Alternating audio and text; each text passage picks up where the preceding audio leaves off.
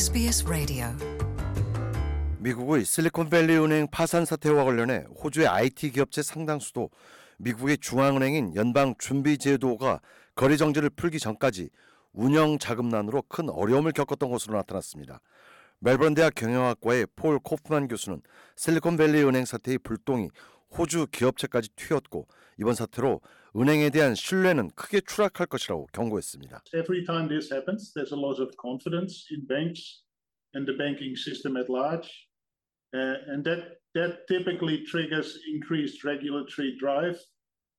And regulation is expensive. 폴 코프만 교수는 이런 상황이 발생할 때마다 은행에 대한 신뢰는 떨어지고 더 나아가 금융제도 자체에 대한 불신의 싹이 트게 된다면서 신뢰가 추락하면 사회 질서와 마찬가지로 제도권 개입이 강화돼야 하는데 그 대가도 막대하다고 경고했습니다.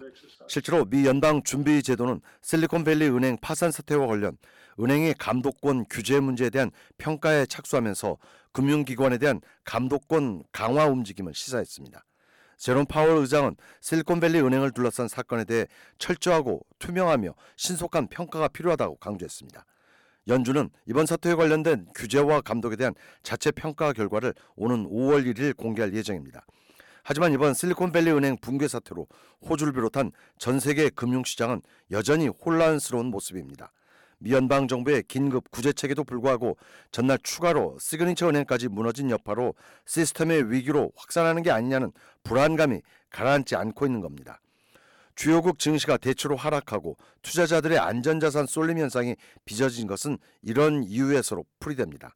반면 글로벌 경제를 짓누른 미 연방준비제도의 공격적인 금리 인상이 일단 지역은행 파산을 계기로 잠시 쉬어갈 수 있다는 관측에 힘이 실리면서 가상화폐와 기술주는 반등세를 탔습니다.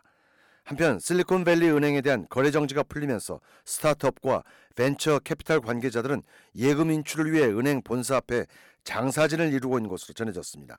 미 당국의 발표로 예금 보호 한도를 초과하는 예금도 모두 인출할 수 있게 되면서 큰 동요는 없어졌지만 불안함이 완전히 가시지 않은 듯 고객들의 표정은 어두워 보인다고 외신들은 전했습니다. Want to hear more stories like this? Subscribe to our regular podcasts on iTunes.